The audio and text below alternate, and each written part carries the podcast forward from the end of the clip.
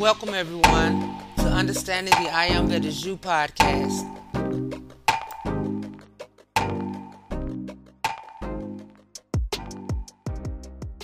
Yay! Hey everybody, it's your girl Win Ruffin, and I pray all is well with everyone, and your hearts and minds are full of love, joy, and compassion for yourselves and everyone else all over the world.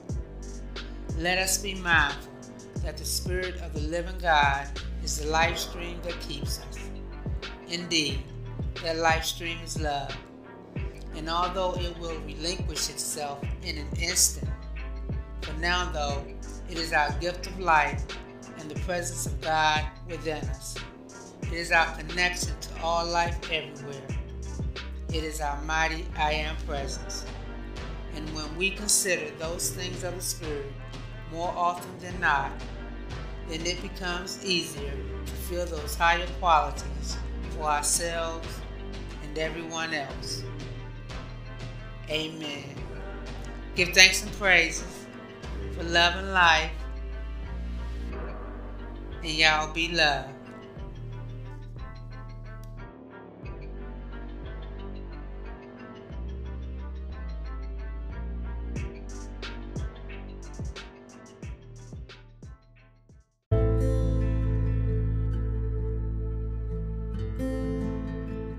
The Messiah means, of course, the Anointed One. The Hebrew word occurs some 40 times in the Old Testament, and each time in the Septuagint or Greek translation, made mainly in the 3rd century before our era, the word is translated chi rho iota sigma tau sigma, or Christos, which again means anointed.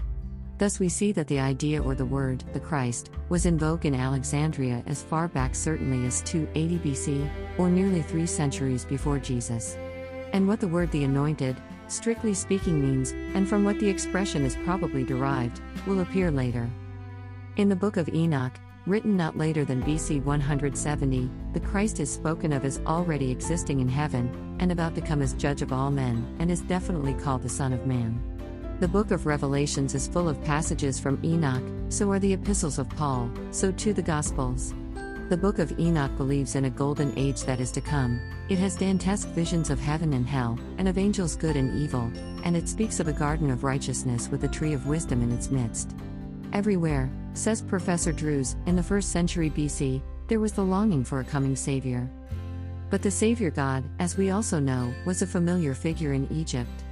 The great Osiris was the Savior of the world, both in his life and death, in his life through the noble works he wrought for the benefit of mankind, and in his death through his betrayal by the powers of darkness, and his resurrection from the tomb and ascent into heaven.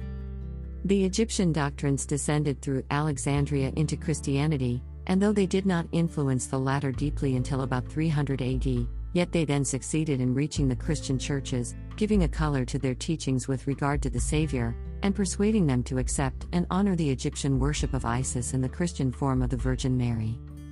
Again, another great stream of influence descended from Persia in the form of the cult of Mithra. Mithra, as we have seen, stood as a great mediator between God and man.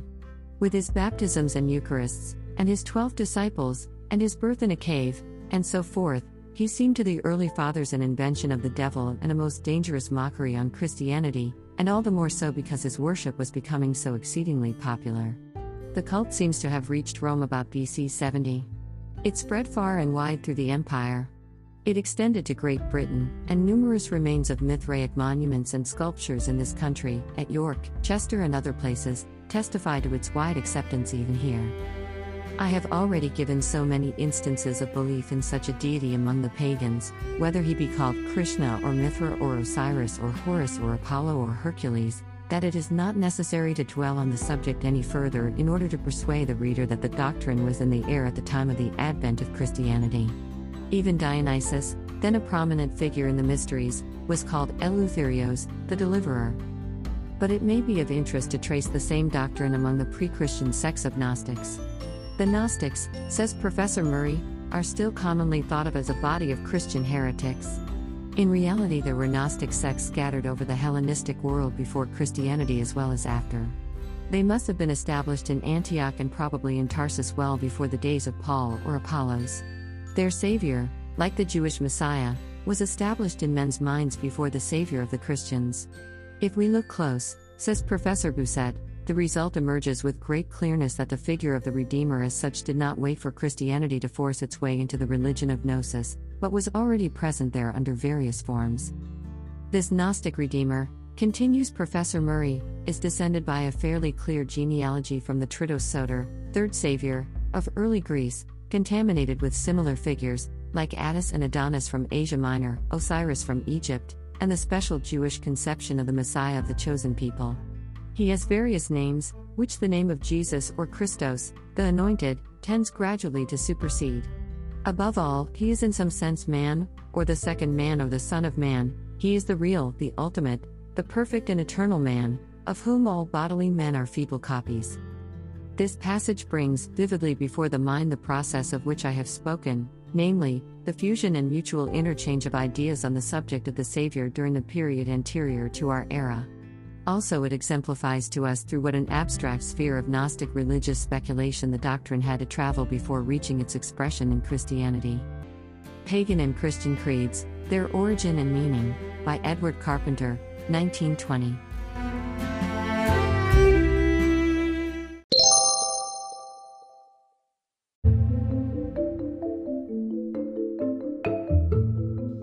Isis Unveiled, Volume 2, Chapter 1.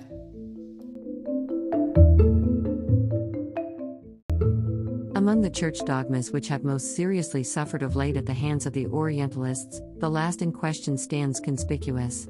The reputation of each of the three personages of the anthropomorphic Godhead as an original revelation to the Christians through divine will has been badly compromised by inquiry into its predecessors and origin.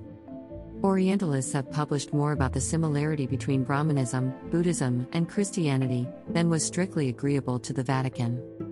Draper's assertion that paganism was modified by Christianity, Christianity by paganism, is being daily verified. Olympus was restored, but the divinities passed under other names, he says, treating of the Constantine period. The more powerful provinces insisted on the adoption of their time honored conceptions. Views of the Trinity in accordance with the Egyptian traditions were established. Not only was the adoration of Isis under a new name restored, but even her image, standing on the crescent moon, reappeared. The well known effigy of that goddess with the infant Horus in her arms has descended to our days, in the beautiful artistic creations of the Madonna and Child. But a still earlier origin than the Egyptian and Chaldean can be assigned to the Virgin Mother of God, Queen of Heaven. Though Isis is also by right the Queen of Heaven, and is generally represented carrying in her hand the crux ansata composed of the mundane cross, and of the stauros of the Gnostics, she is a great deal younger than the celestial virgin, Neith. In one of the tombs of the pharaohs, Ramesses, in the valley of Biban el Moluk, in Thebes, Champollion Jr. discovered a picture, according to his opinion the most ancient ever yet found. It represents the heavens symbolized by the figure of a woman bedecked with stars. The birth of the sun is figured by the form of a little child, issuing from the bosom of its divine mother. H. P. Blavatsky. Book of Hermes, Pymander is enunciated in distinct and unequivocal sentences, the whole Trinitarian dogma accepted by the Christians. The light is me, says Pymander, the divine thought. I am the newer intelligence, and I am thy God, and I am far older than the human principle which escapes from the shadow. I am the germ of thought, the resplendent word, the Son of God. Think that what thus sees and hears in thee is the verbum of the Master, it is the thought, which is God the Father. The celestial ocean, the ether, which flows from east to west, is the breath of the Father, the life giving principle, the Holy Ghost. For they are not at all separated, and their union is life. Ancient as may be the origin of Hermes, lost in the unknown days of Egyptian colonization, there is yet a far older prophecy, directly relating to the Hindu Krishna, according to the Brahmins. It is, to say the least, strange that the Christians claim to base their religion upon a prophecy of the Bible, which exists nowhere in that book. In what chapter or verse does Jehovah, the Lord God, promise Adam and Eve to send them a Redeemer who will save humanity? I will put enmity between thee and the woman, Says the Lord God to the serpent, Between thy seed and her seed, it shall bruise thy head, and thou shalt bruise his heel. In these words, there is not the slightest allusion to a Redeemer, and the subtlest of intellects could not extract from them as they stand in the third chapter of Genesis, anything like that which the Christians have contrived to find. On the other hand, in the traditions and Manu, Brahma promises directly to the first couple to send them a savior who will teach them the way to salvation. It is from the lips of a messenger of Brahma, who will be born in Kurukshetra, Matsya, and the land of Pankola, also called Kanya mountain of the Virgin, that all men on earth will learn their duty, says Manu, Book 2, Slokas 19 and 20. The Mexicans call the father of their trinity Zona, the son of Bacab, and the Holy Ghost Eshva, and say they received it, the doctrine, from their ancestors. Among the Semitic nations, we can trace the Trinity to the prehistorical days of the fabled Sesostris, who is identified by more than one critic with Nimrod, the mighty hunter. Manetho makes the oracle rebuke the king, when the latter asks, Tell me, O thou strong in fire, who before me could subjugate all things? And who shall after me? And the oracle saith thus First God, then the Word, and then the Spirit. In the foregoing lies the foundation of the fierce hatred of the Christians toward the pagans and the theurgists. Too much had been borrowed, the ancient religions and the Neoplatonists had been laid by them under contribution sufficiently to perplex the world for several thousand years.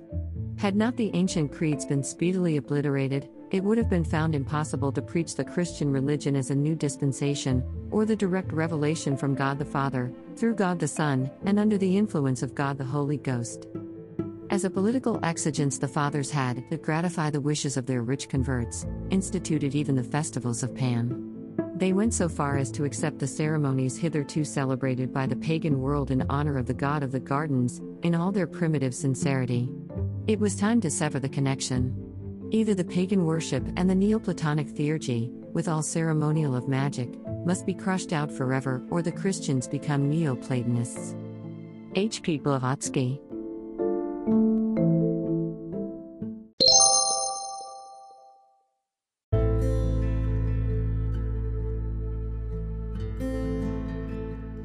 The I Am Discourses, Volume 15.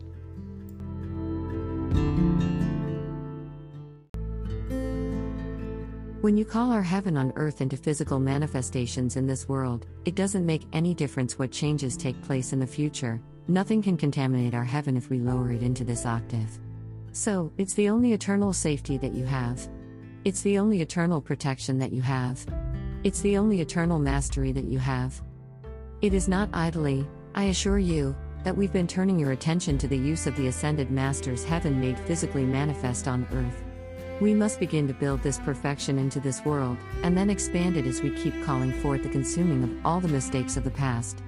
Every time you consume destructive etheric records or anything that is mankind's miscreation, if you do not immediately replace it by our immortal heaven on earth, invincible against all wrong forever, if you do not place it there, then more human creation can come in and occupy the place where the human creation had caused such discord. So, when you speak of the ascended Master's divine plan fulfilled their way, that always manifests their invincible heaven on earth, you can just as well call this into outer physical conditions to purify everything, bring all into divine order. You can balance everything, you can hold protection for what is constructive, and if you don't bring this here, then human creation will flow in again, and again create discord. So, blessed ones, we are the only permanent correction of the conditions in this world that mankind has built which are so vicious and so frightfully destructive. And no matter how destructive they are or how vicious, when you call forth the great central sun's cosmic Christ blue lightning purity that annihilates their viciousness out of the universe for eternity, it can strike. And when it strikes, it eats up the viciousness, compels its annihilation. But then, as soon as that purification takes place, replace it by the Ascended Master's divine plan fulfilled their way, the Ascended Master's heaven of earth immortality victorious over all human creation, and immortally free from anything that mankind would do in the future that would create discord.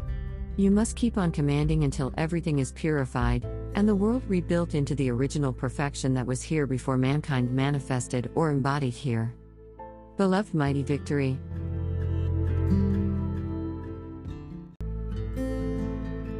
The great beings who have created this world built a beautiful world, manifested for two million years everything of beauty and perfection and harmony, not one bit of discord. Mankind's needs were precipitated from the atmosphere, and that was the original divine way to live life, till mankind's attention wandered to the creation and was held there instead of remembering the divine pattern and the divine beings who had given all. From now on, we must reverse what mankind has done, because we are in the cycle of the violet consuming flame wherein you are all authority, and so is the violet consuming flame, to put an end to mankind's evil. And so, when you call forth the great central sun's cosmic concentration of the violet consuming flames, all purifying sacred fire love that compels the prevention of all evil, and you demand the ascended master's heaven on earth to manifest here as it did in the two first golden ages, wherever you abide, your experiences will be those of our world. You will live, move, and have your beings in our world of permanent harmony, victorious accomplishment, and invincible freedom from the distress that has tortured you through the centuries. But you must command. You must take your stand. You must decide, and you must day after day demand your being in world blasted free forever from all connection with human discord or human creation of any kind. We cannot do that for you. We can pour our love and pour the violet flame, but you are the authority by your own free will, to command what must be manifested where you abide. Beloved Mighty Victory,